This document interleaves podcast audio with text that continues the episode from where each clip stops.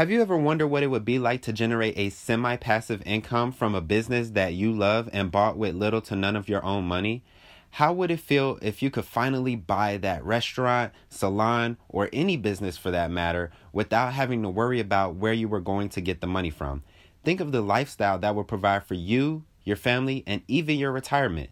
These are the results that my good friend Ed Kills provides at his company, Beyond Breakeven. He provides world-class coaching on how to structure leverage buyouts for any business so that you can buy it without putting your own personal credit or net worth at risk. He's bought and sold over twenty-five companies personally over the course of his career and structured many more deals on the behalf of clients. And now he wants to help you learn over one hundred ways to buy a business with none of your own money. And he also wants to teach you how to earn a six-figure income, helping others do that exact same thing. So if you're ambitious and interested in buying a business with none of your own money, visit Profit Architects dot com and give that number on the page a call, or fill out the request info form and they'll get back to you. Make sure you mention referral code MEMS for a special offer. Now, back to the episode. Welcome back to Abundant Culture Podcast, where we dissect the mindsets and tactics of the true beasts of business. People like Gary Vee, Grant Cardone, and Warren Buffett. All to create a blueprint to experience life more abundantly. Hey everybody, it's Joe here. Welcome back to the Abundant Culture Podcast. We're so glad to have you back again this week. Let me ask you a question. Did you know that when people leave their jobs, they're not actually running from the company itself, but they're actually running from their manager? I definitely didn't know this until this episode. And in this episode, we're going to discover the do's and don'ts of leadership and management. We're going to find out the leadership qualities that help build or break company cultures and give you, the leader, the tools that you need in order to go out and be effective with not only your customer, but your team as well. We're going to learn all of this from a leadership consultant who has helped very, very well-known companies such as Facebook, Goldman Sachs, J P Morgan, Chase, and Ace Hardware. So get ready to listen to and learn from our good friend, Rob Sullivan. So hi, Rob, and thank you again for coming on to the Abundant Culture Podcast. We are very glad to have you today because we love, love, love talking about like company cultures and all those cool uh, different things. Uh, but before we get into like all the management questions and everything, um, we have to ask you, how did you get into business? Like what's what's the backstory behind that? Well, the backstory behind it is that this is a career I that picked me. I didn't pick it. And it all started, uh, you know, the first job I wanted when I got out of school was to work in advertising at Leo Burnett here in Chicago. And it took me a year to get that job and eighty interviews to get that job. But after I did it for about four years, I'm like, you know what, is this all there is? So I moved on from that, uh, did a bunch of different things. And the common themes throughout that were coaching people, Uh, whether it was people who were in transition looking for a job or coaching salespeople, coaching managers, that kind of thing. And it was all around, uh, you know, the common thread in that was communication, helping people be better communicators, which was somewhat ironic if you'd asked some of my former girlfriends, but it was, uh, that's how it all started. Cool. That's really cool. So can you, can you shed a little bit of light on like, um, your process that you really take people through whenever you're like, let's say you're coaching a salesperson on communication? I always was curious about how that's done because I know over time I've become a, a lot better communicator than I used to be. But if somebody asked me to kind of teach them how to become a better communicator, I wouldn't even know where to start. So like, what what's really the process behind that? Well, the big thing is, uh, you know, I'll do a lot of ride-alongs with people in addition to teaching workshops. And I love teaching workshops. That's my bread and butter. That's what I do most. But I am also out there on the road with salespeople, watching them on their calls. I watch managers who run their meetings. And, and in watching them, there's plenty of opportunities to coach just when you see how people communicate, because in many cases, they're giving their power away. And it's not about power, because you don't want power over anybody. So that's not necessarily the right way to phrase it. But they're they're... creating a scenario where they're not on the same level as the people they're talking to. They're they're putting themselves down. And, you know, let's face it, in sales especially, customers are looking for partners in many cases. Yeah. They want somebody that they respect, who they value their opinion. And if I'm constantly asking you for permission, being like, oh, you know, hey, would it be okay if we did this? And, you know, can I ask you a couple questions about this? And all this permission seeking stuff, unconsciously at some point, you will not see me as a partner because you won't see me as an equal if I keep lowering my status relative to you.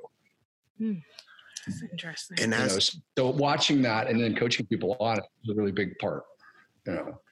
That's amazing. Yeah. And I think, I can't remember, uh, I was listening to some sales training. I think it was Pitch Anything, and it was talking about the importance of mm-hmm. status. Can you kind of expand on that idea of uh, why status may be a little important when it comes to marketing or sales?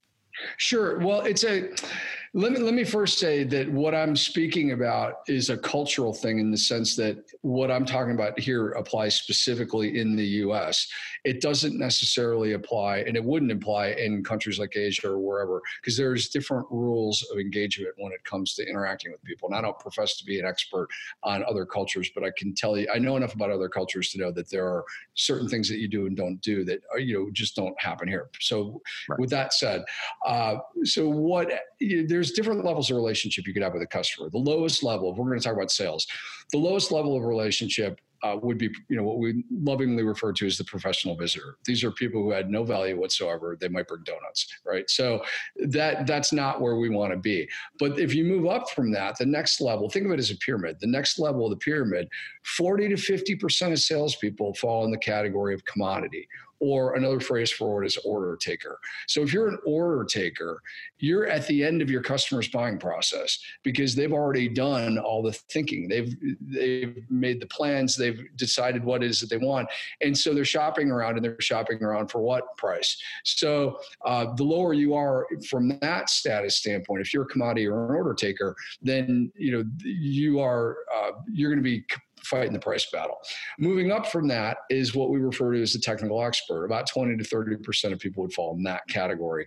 And then those are the people who uh, customers clearly see that there's an expertise that they can tap into, uh, you know, when they work with people like that, and that there's value that those people bring.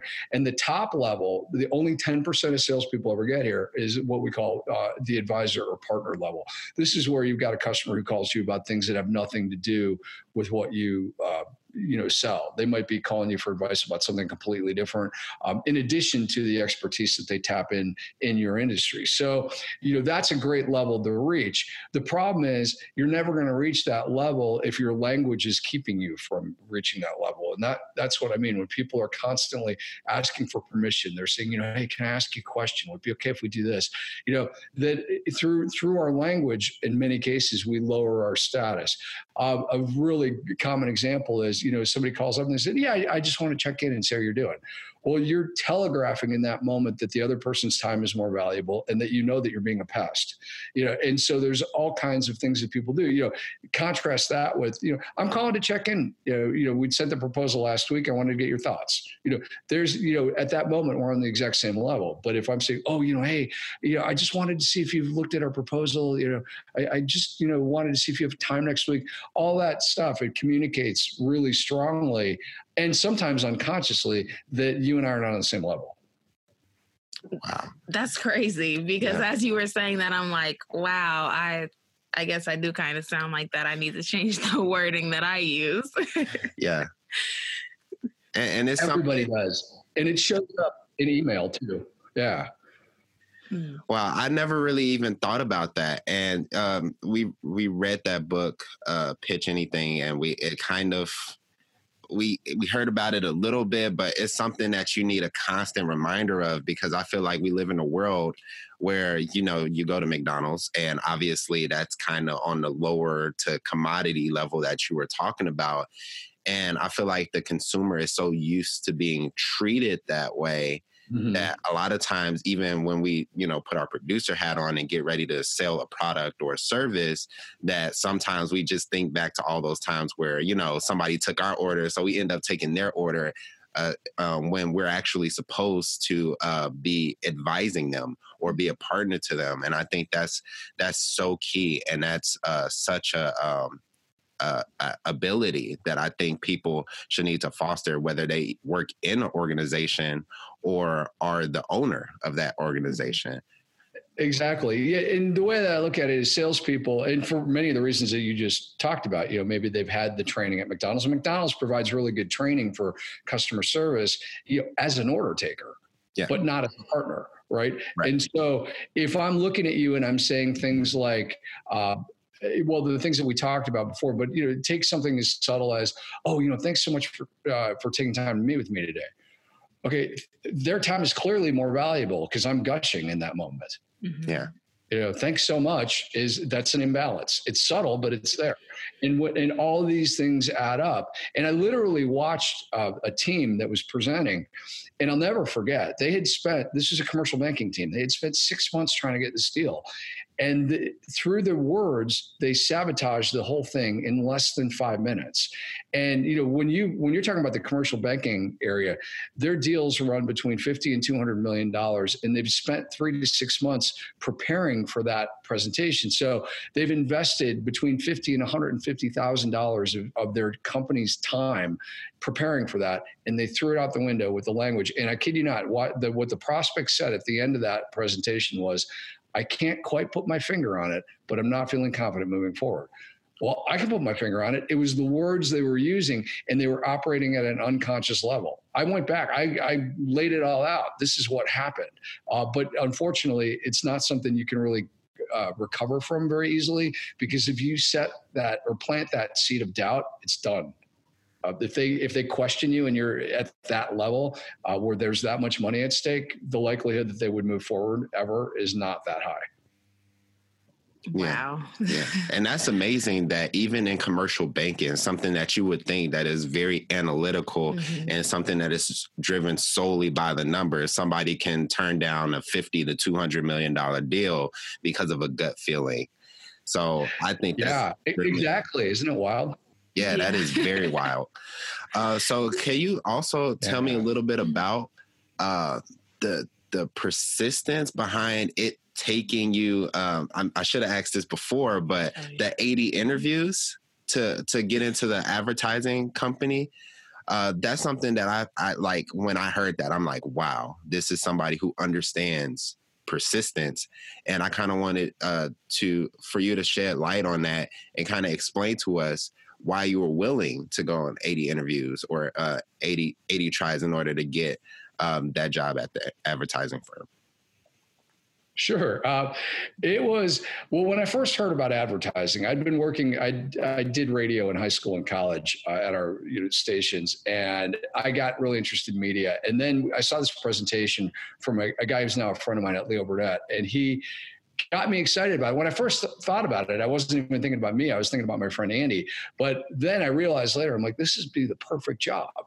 And and so I got excited about it. I interviewed and I did a horrible job. Uh, I'll, I'll spare you the gory details uh, other than to say that I did the entire interview in one breath, which is not a good strategy. Uh, so I was super nervous and just, it was terrible. But they saw enough in me that they brought me in for a full day of interviews. And then they said, you know what, we're not going to be able to offer you a job. But they said, we never shut the door on anybody, come back. And in that year, uh, you know, I went to grad school. I continued to interview. I interviewed in New York, Minneapolis, Chicago, all over the place. And it was just something that I really wanted to do. And I'm glad I did it. I, you know, I'm the kind of person, I don't stop. You know, if I get a goal, I'm going to keep going.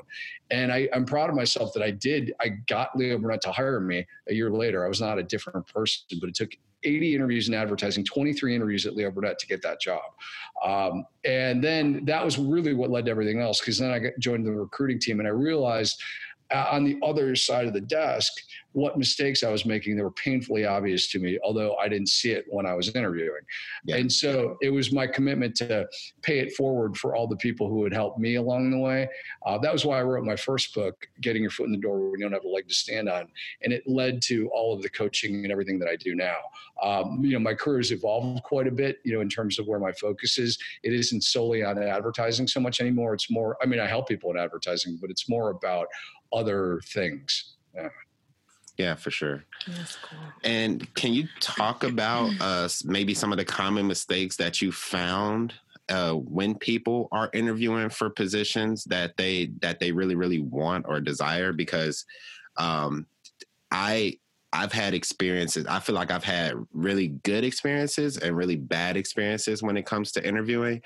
And I don't always consciously know what will make a good experience. So uh, can you expand upon that a little bit? Absolutely. I will do my best. This is a three-day workshop, but we'll I'll condense into something a bit shorter. Yeah. So the biggest, the single biggest mistake that people make is they're not specific. They don't provide evidence. There is absolutely no reason to believe anything that they're saying because they they don't back it up with anything.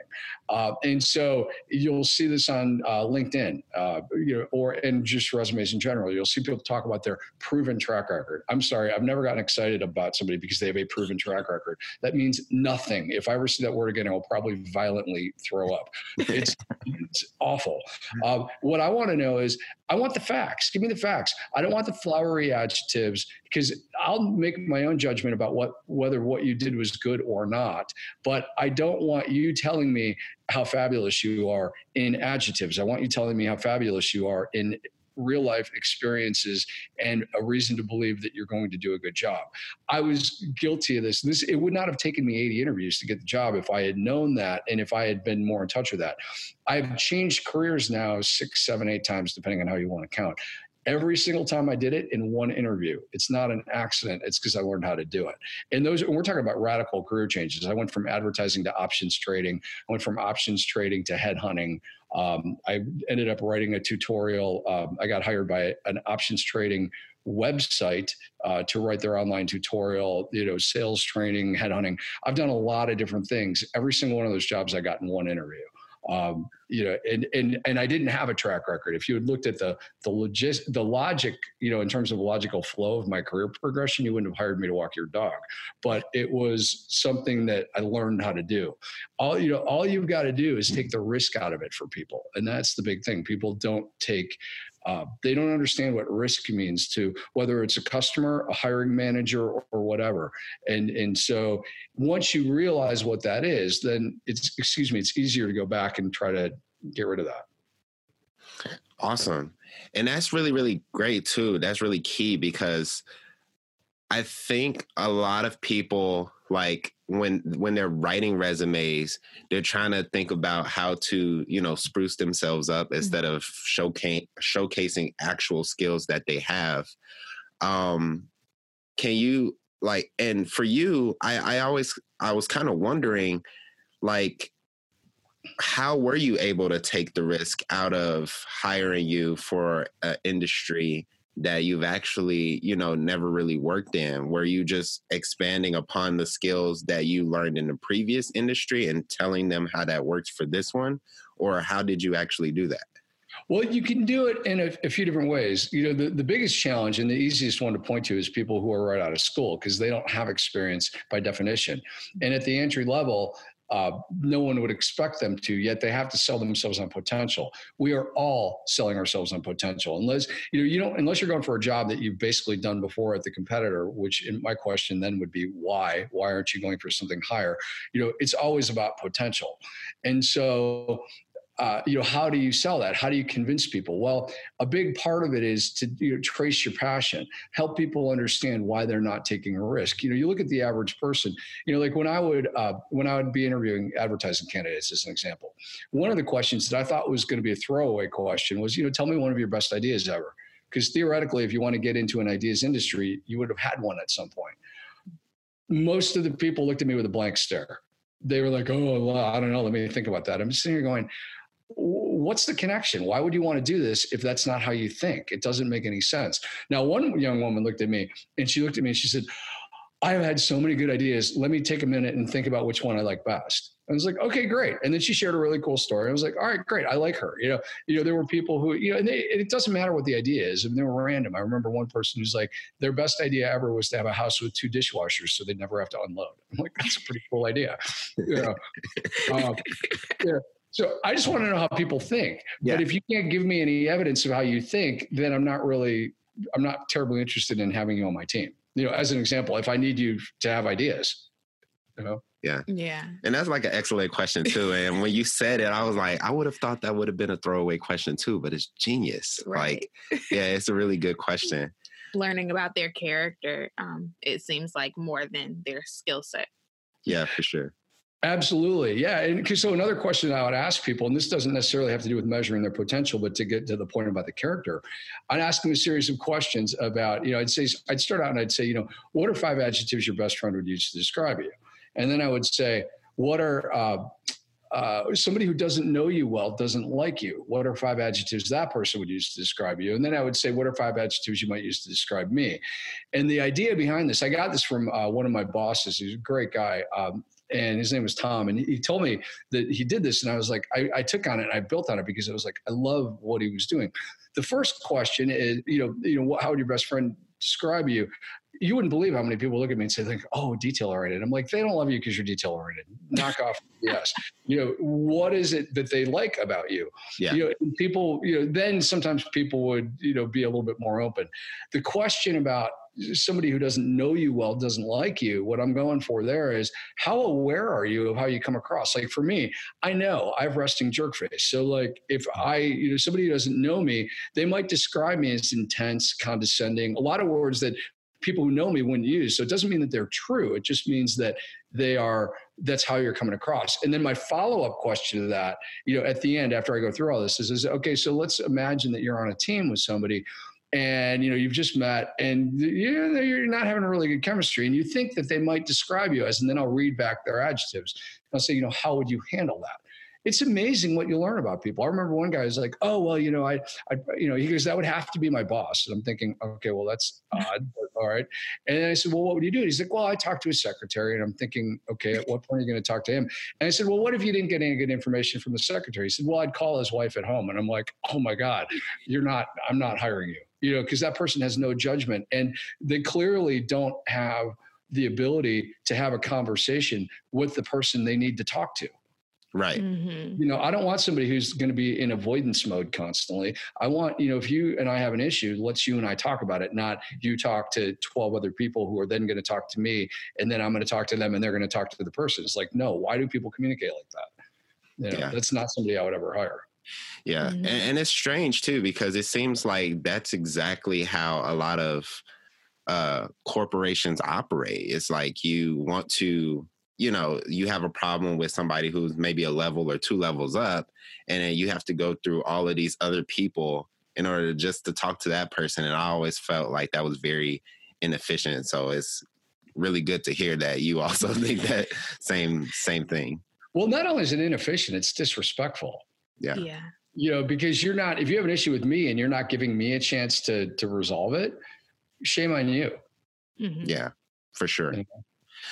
So what do you think about the questions like the, um, what is your biggest strength and what is your biggest weakness? Because that's asked like so much in interviews.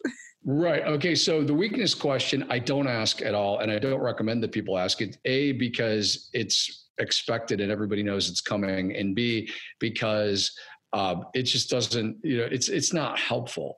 Uh, it, it scares people unnecessarily. And the, the question, the five adjectives about somebody who doesn't know you well, doesn't like you, that's your weakness. That's a weakness, right? You know, is how are you coming across when you're not coming across the way you want to come across?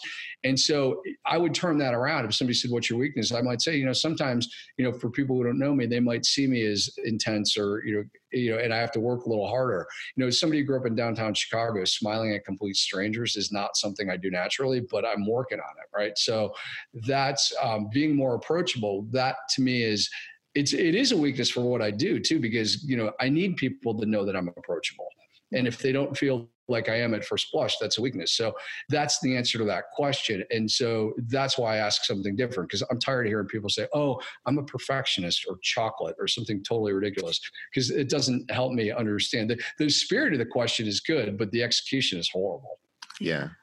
And I think sometimes it's like um, people are incentivized not to be totally transparent during interviews. Mm. And when you're asking them questions like that, a lot of times you're not going to, you're not going to get the real, you know, answer.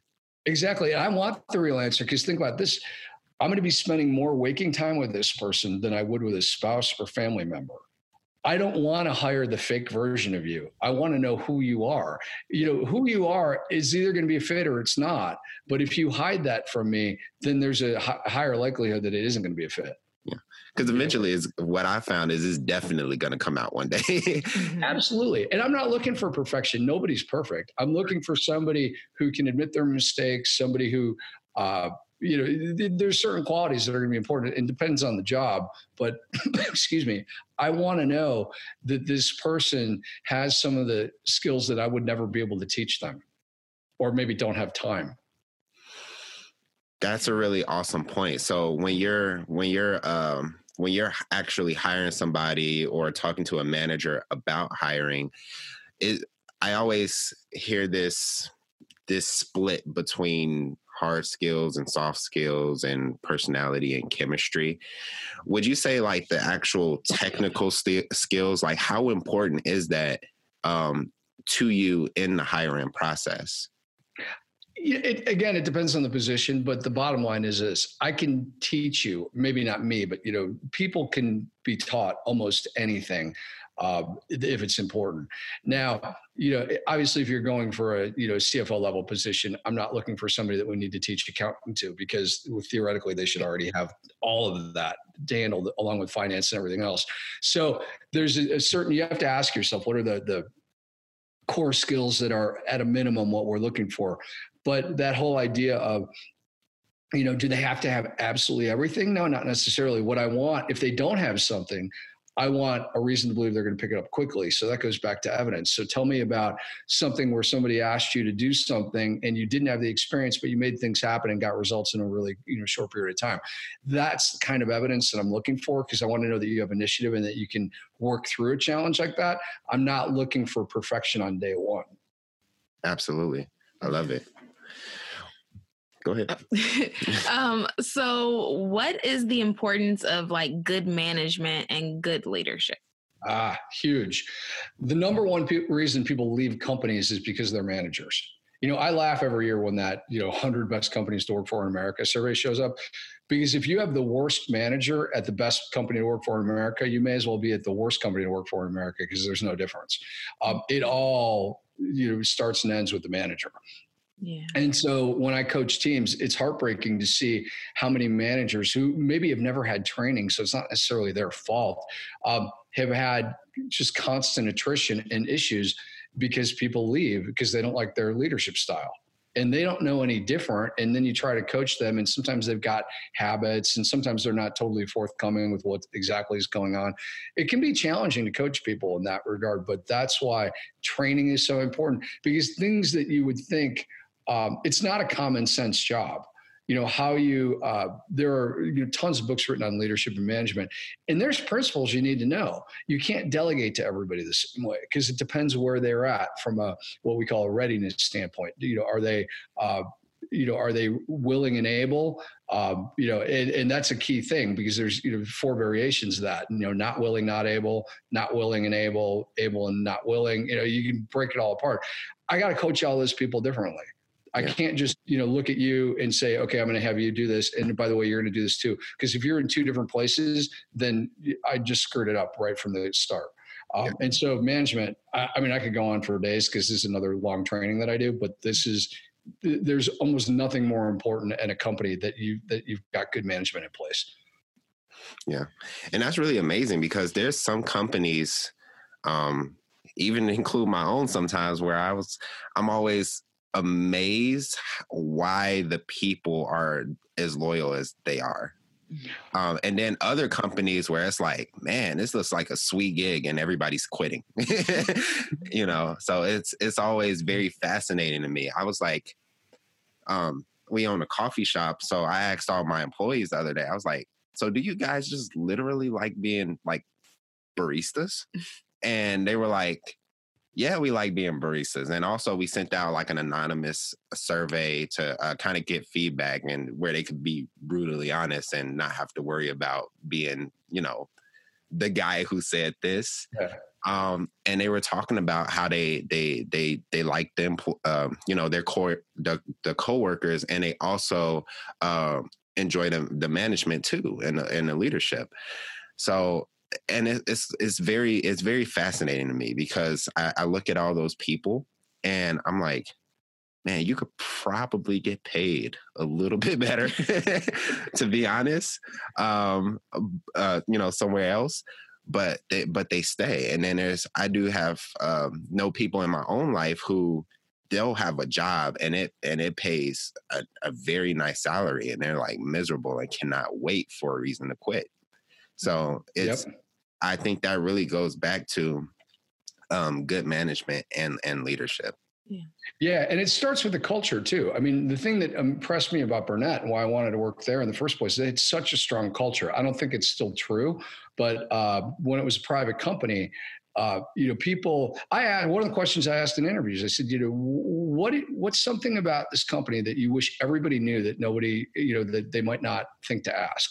Now that doesn't beg for a positive or a negative question. They could look at me and say something horrible, or they could look at me and say something great. And I still remember one guy looked at me and he said, he's like, I love this company. He said, uh, you know, these, my wife and I have been having a hard time having a kid. And he said, the company's giving us several thousand dollars to help us adopt a child.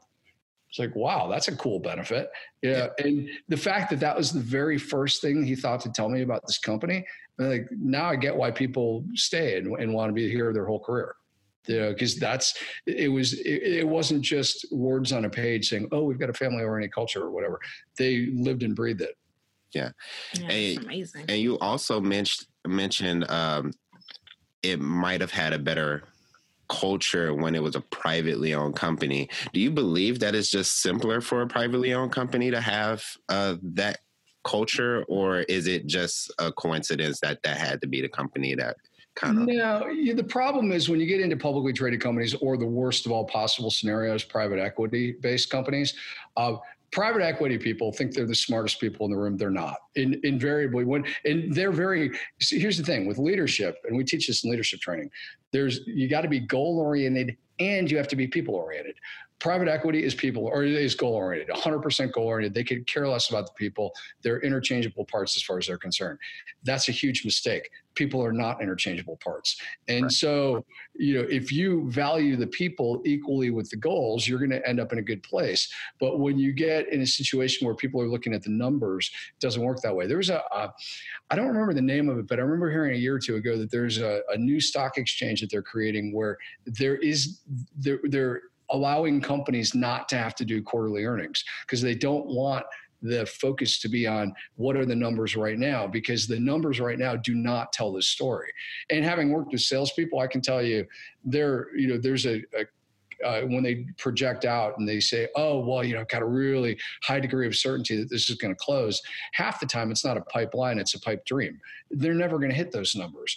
And so, you know, it's if there's too much focus on the bottom line, and you have to be focused on the bottom line, because, you know, we're all in business to make money. And if we don't make money, we won't be in business. But the the problem with with the publicly traded and, the uh, and as I said, the uh, uh, private equity, it, then it's too too focused on the money. Doesn't work. Absolutely. And that really, that really makes sense, because um, for, for us, you know, uh, when we, you know, got into the businesses that we're in, we always knew that um, we kind of wanted to change this idea of uh, being in business just for money, um, because we tried that. Crashed and burned horribly. Well, actually, didn't crash and burn. Nothing happened, actually. So, so absolutely nothing happened.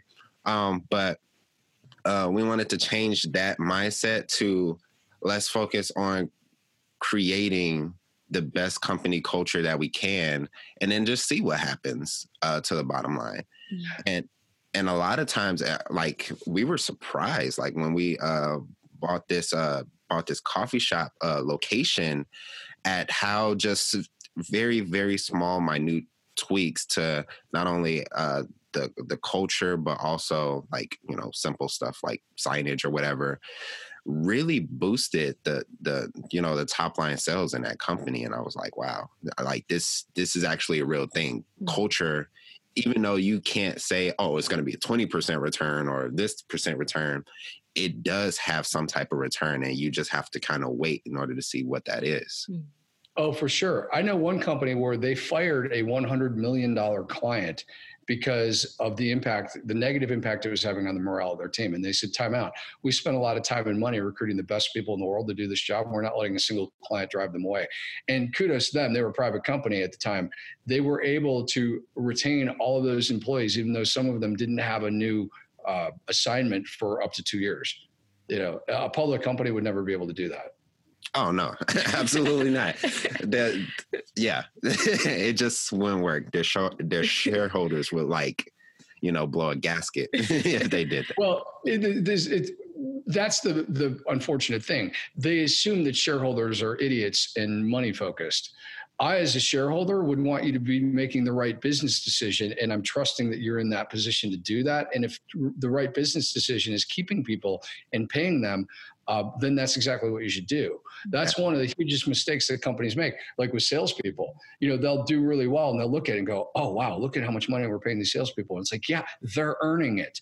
And so cutting somebody's commission is the dumbest strategy of all, because all you manage to do is take your top performers and get them to go look for another job. Really? Yeah. What what sense did that make? You know, the, the the myth is that, you know, it's possible to pay people too much money. No, the, the the your biggest risk is not paying somebody too much money. Your biggest risk is paying the wrong person at all. You know, if you've got a good employee and they're profitable, you know, assuming that, you know, the whole relationship is profitable. There are companies that will offer commissions on deals that are not profitable to the company. I don't know how you can do that and stay in business. But yeah. Assuming that everything else is equal and you're profitable after you paid the commission, then, you know, great. Keep keep doing it. It's working. Yeah, absolutely.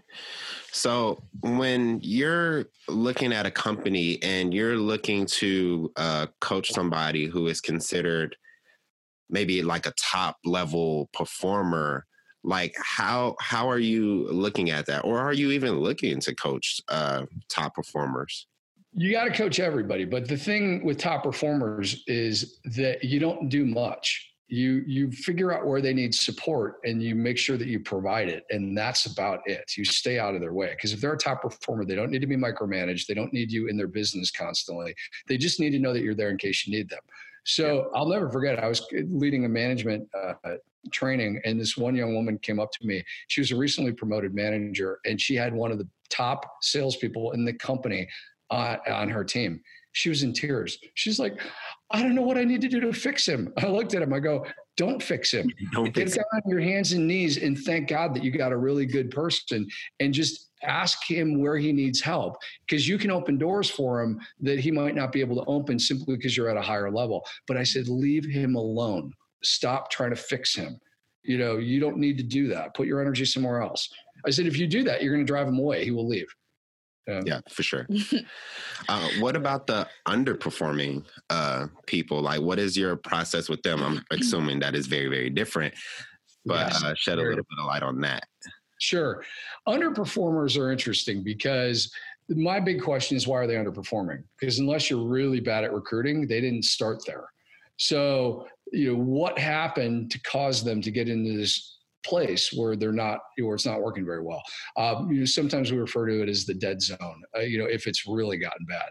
Uh, and the question is, you know, is it salvageable? You know, is it something, let's, let's take the, you know, it's not too far gone. It's salvageable. We can do something about it. The, you know, a, a more typical scenario, right?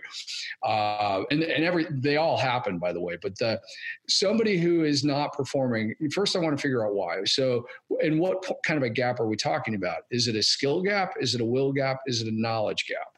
Uh, because they're not all the same. If it's a if it's a knowledge gap, knowledge is binary. I can teach you what you don't need, what you didn't know, and and once you know it, you should be okay. Um, you know, it's like, to use a really simple analogy, like, you know, you teach somebody how to tie their shoes, you never have to do it again.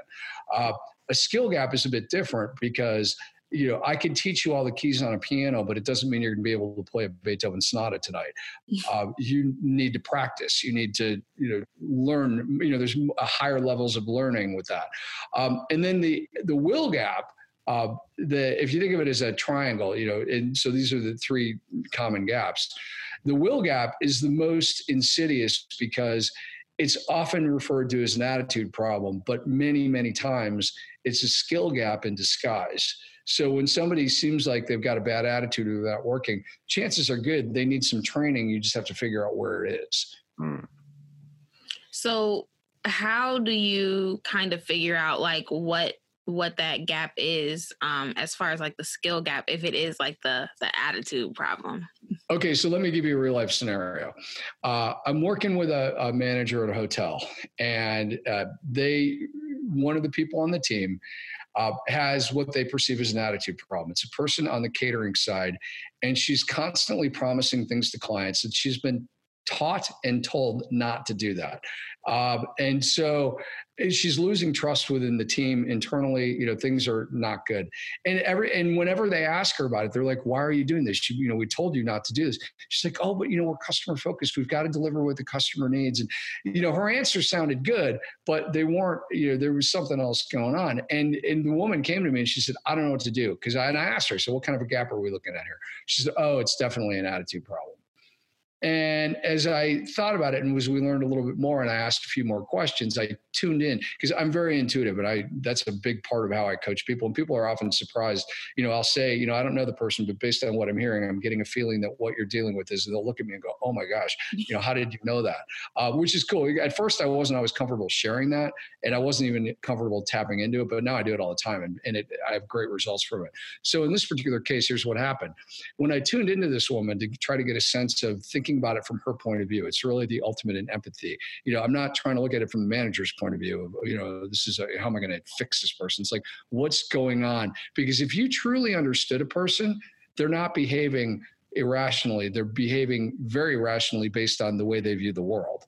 And so I tuned into her, and short version of the story is she had two skill gaps that she was missing. The first one is she doesn't know how to say no. Um, that's a big, that's a skill. Uh, I had a manager at Burnett who did not know how to say no. It was a disaster. It led to all kinds of fire drills that never should have happened. You know, and so the ability to look at somebody and say, I get that this is really important to you. We're not going to be able to do it. Is that's a skill and it requires some training. The other thing is she didn't know how to negotiate. Because those two things go hand in hand. If I, you know, am telling you no, then I, you know, what can I do for you? What? And she really didn't have much skill in that area. So we began to work with her on those two components because that was what was missing. It looked like an attitude problem. It wasn't that attitude problem at all. Oh, wow. And and that's very uh, insightful too, because I feel like one of that manager's mistakes that was that Uh, they kind of jump to a conclusion mm-hmm. on that person without necessarily digging deep into a, the problem. And that's something that, you know, I seek to have the ability to do. And I'm still new at, you know, managing people and running a company and stuff like that. So I'm still learning. So this podcast episode is great for me, but, um, you know, being able to say, no, no, no, like this, this, this is what it seems to be on the surface. Let's see what it is deep down at the root of the problem before I make a decision. Exactly. Now, here's where it gets tricky. And this is why intuition is so important. That team member is never going to look at you and say, oh, I don't know how to say no, and I'm terrible at negotiating. Exactly. They don't, they don't know what they don't know. So it's in that category of they're never going to be able to tell you.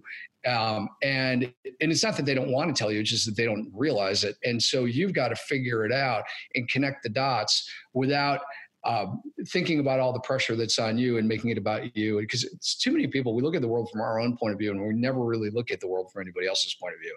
And it, when you take a few minutes and sit down and imagine you are that other person, you have a completely different viewpoint of whatever it is. And I've used that for negotiation. I've used it for coaching. It really does make a difference to, to stop for a second, shut off your own filters, and just really imagine that you are the person that you're interacting with. Hmm. Absolutely. So um, what's the biggest mistake that you see managers make? Oh, so many. Um, the biggest mistake is, you know, I was thinking about that this morning too, um, you know, as I was getting ready for this. Uh, the biggest mistake is really not knowing their team very well. You know, not having that empathy to be able to tune in and to recognize when something has become more draining than energizing and when people are sliding into that dead zone. Uh, because if you can tap into that and you have a pulse for what's happening with your team, things are going to go a lot more smoothly. If you're, you know, hand, you know, there's nothing wrong with being hands off, but you have to be hands on enough to know what's happening. So yeah. Finding that balance of not micromanaging, but not, uh, uh, you know, being just unavailable either. So yeah, for sure. And based off of that, what are some, I guess, un, you would say maybe the top three uh, tips for managers to actually succeed uh, with their team? Okay, perfect. Uh, so the first one is be strategic about recruiting. That's really important. Uh, you know, we talked earlier about uh, the those innate qualities. You know, who is this person? What are the things that we need them to be? You know, who do we need them to be that we can't train them to be? Uh, and so if you've been smart about that and you recruited somebody who's genuinely interested in the business and is going to go that, you know, uh, you know, take the extra, you know, do the extra, you know, work that the average person might not necessarily do because they do have initiative, that's a great place to start. Now, if you inherited the person, there's not a whole lot you can do about that. But from a recruiting standpoint, you want to make sure that you got the right person in the first place. Uh, second one. Involve teams in the decision. You got a challenge in front of you. Don't sit there and put all the weight on your shoulders and try to figure it out for yourself. You know, example of that, I'll be working with sales managers and they'll say, oh, you know, we've got, you know, the company just increased our quota twenty percent and I don't know how we're going to hit that number. And then they try to figure out how they're going to divide it out among the team and who's going to have to do what. And I said, no, don't do that. I said, you know, because think about it from the team member's perspective. Do you want to be told what to do in the face of a challenge like that? Or do you want to be involved in the, in the decision to be able to sit down with your team and say, here's what the company's asking us. I'm honestly, you know, I got to, you know, I need some help with the, how are we going to do this? You know, what makes the most sense? Let's together come up with a plan. I'm going to feel empowered as a team member in that conversation. I'm not going to feel empowered if the person sat there, you know, stayed awake for, you know, how many nights trying to figure it out and then came and dictated to me what I needed to do. So involve teams in the decision. That's number two. Yeah. And then uh, the third thing, and we talked about this already a bit, but it comes back to uh, that the original part of the conversation, which is watch your words. Uh, the, the worst performing team that I coached. And it was a, at a, a project where I watched a lot of different managers within this company. The lowest ranking team from a performance standpoint was led by the manager with the worst communication style. He was the one who was constantly asking people, oh, you know, hey, could you give me an update on this account? You know, would it be okay if we did this? You know, I was thinking about riding along, riding along with you on your next call. Is that okay? All this permission seeking stuff, along with, you know, a ton of other communication flaws that I work with people on. No surprise, he's got the worst performing team. And the sad part of that is, and why this is such a big deal, is that your team will mirror you as a manager. So if you have ineffective communication styles, guess who's picking that up? It's like kids with their parents. And so they go out then, and what happens? They get in front of customers and they start doing the same thing. Oh, you know, it would be okay if we did this. You know, what do you need us to do? You know, all these totally ineffective approaches. So watch your words. That's number three. Absolutely. I love those. Yeah. Um, and it seems like you need some of the characteristics of like a good manager or skills is um, empathy and lots of humility. Um, are there any other like top skills that you think managers need? Well, the biggest one that leads to all of that is listening. You know, I've got, and I, and And when I say listening, it's not just listening on the surface. I have an entire workshop that I do on listening. And there's different reasons that people listen. If you think about it, you know, sometimes people listen to understand. Sometimes they listen for enjoyment. Sometimes they listen to sabotage. They want to hear, you know, what's the thing that I can pounce on? Managers do that all the time. Yeah. Uh, you know, and so how are we listening? Are we truly listening to understand and to get a sense of what's happening? Or are we listening because we have our own agenda in mind and we're trying to put that forth? Wow. wow. Yeah. And another thing I was uh, really, really wanted to chime in on was that second one that you spoke about was that um, just having, having the ability, what was, what was it? The second one was. Oh, the second one was uh, involve the team. Involve the team. I think that's awesome because I feel like a lot of times as a, as the manager, Um, the manager wants to feel like the responsible one, the smartest one on the team. That's why they're the manager. And I, I even witnessed this um, in one of our own team meetings with me. I was uh, telling the team uh, kind of like the goal, what I kind of wanted to accomplish. And I told him I didn't have it all together yet, but I was kind of sitting there brainstorming it. And literally one of the employees right across the table said, well, why don't you just do this? And I was like, holy crap. I thought about this for about three weeks straight, and she came up with this in like three seconds. And it was the most brilliant thing. So I think anybody listening, you should really try to really find the gold in your team, because they have abilities, knowledge, experiences that you don't have. It doesn't matter if you're somebody who has a decade's worth of experience and they're in their first year, they still have experienced things that you have not. So I think that's really, really invaluable. Absolutely. A good idea can come from anywhere, and they're on the front lines. There's a, a much bigger chance that they've thought about it even more than you have. Yes, mm-hmm. for sure. Definitely. So what is the number one takeaway that you like for someone to get from this episode? Number one takeaway by far, trust your intuition. You know, we have, we've all had a gut instinct that we didn't follow and later wished we had. That's what they're there for.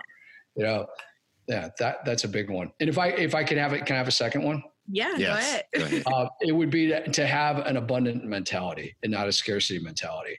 Uh, that's one of the biggest challenges that I see with companies. And did you, well, it's not just companies, it's people. So on the people level, it shows up most often when people say, oh, you know, I don't have enough money. I don't have enough of this. I don't have enough of that.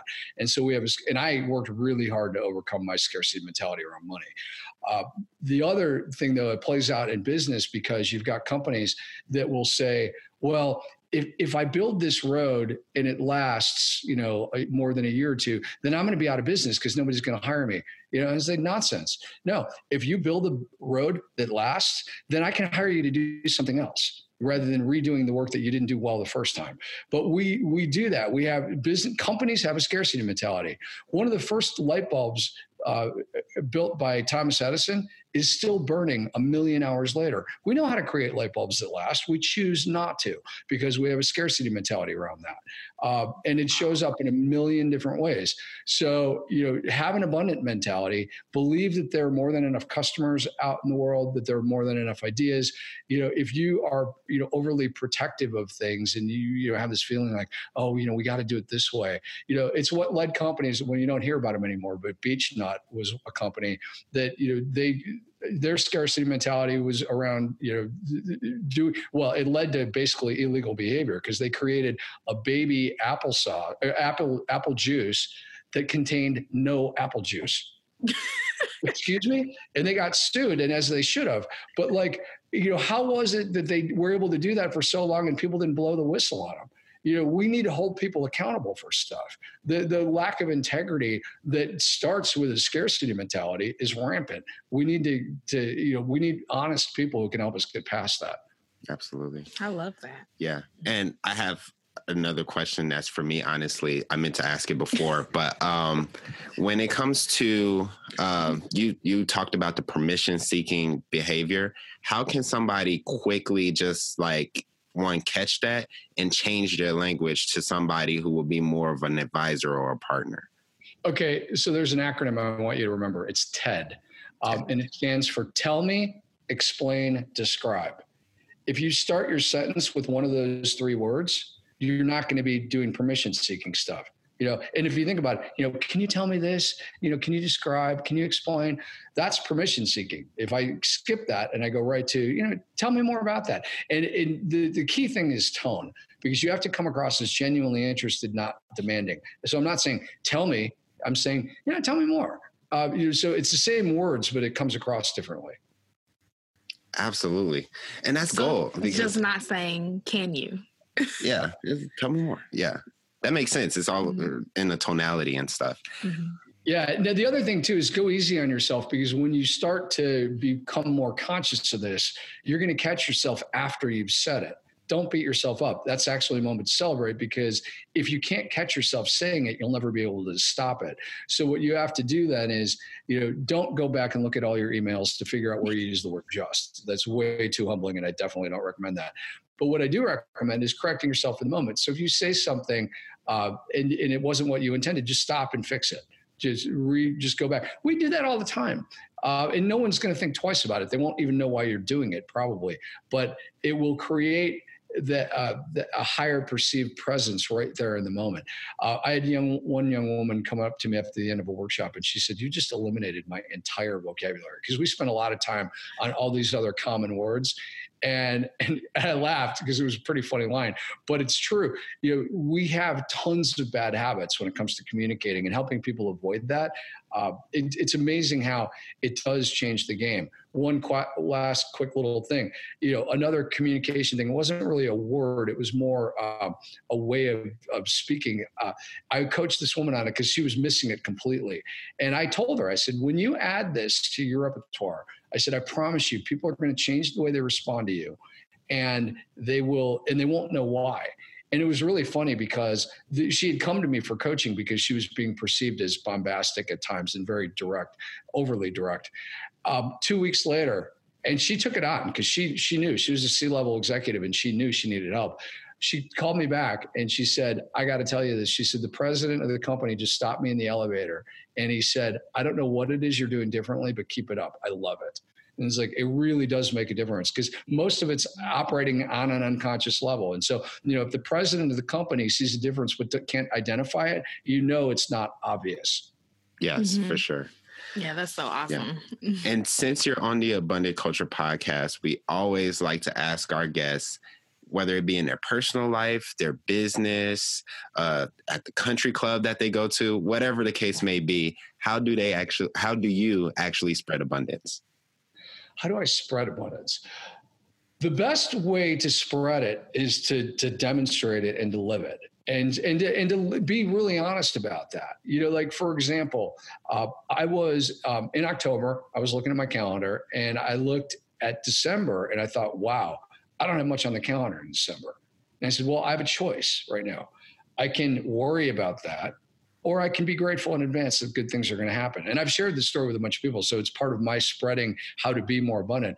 And so I said, I'm going to be grateful for all the cool things that are coming. I got booked for six days, right, almost right off the bat, by a, a fellow trainer who wasn't able to do an assignment, and they asked me to do it. And then one of my uh, favorite clients called me up and asked, had me do another day. So within a very short period of time, December became one of the busiest months of the year, and, you know, more than covered what I needed to make. You know, where if I sat there and worried about it, it would be like, you know, okay, what's that going to look like? I'm doing the same thing right now with March. I'm looking, because I've got, you know, February is totally jammed. I've got all kinds of stuff in April and June. In March, I'm like, okay, you know, uh, I'm not worried about it though, because it's happening, and, and yes. you just have to trust that. For sure. Got to believe great. It. Yeah. Yep.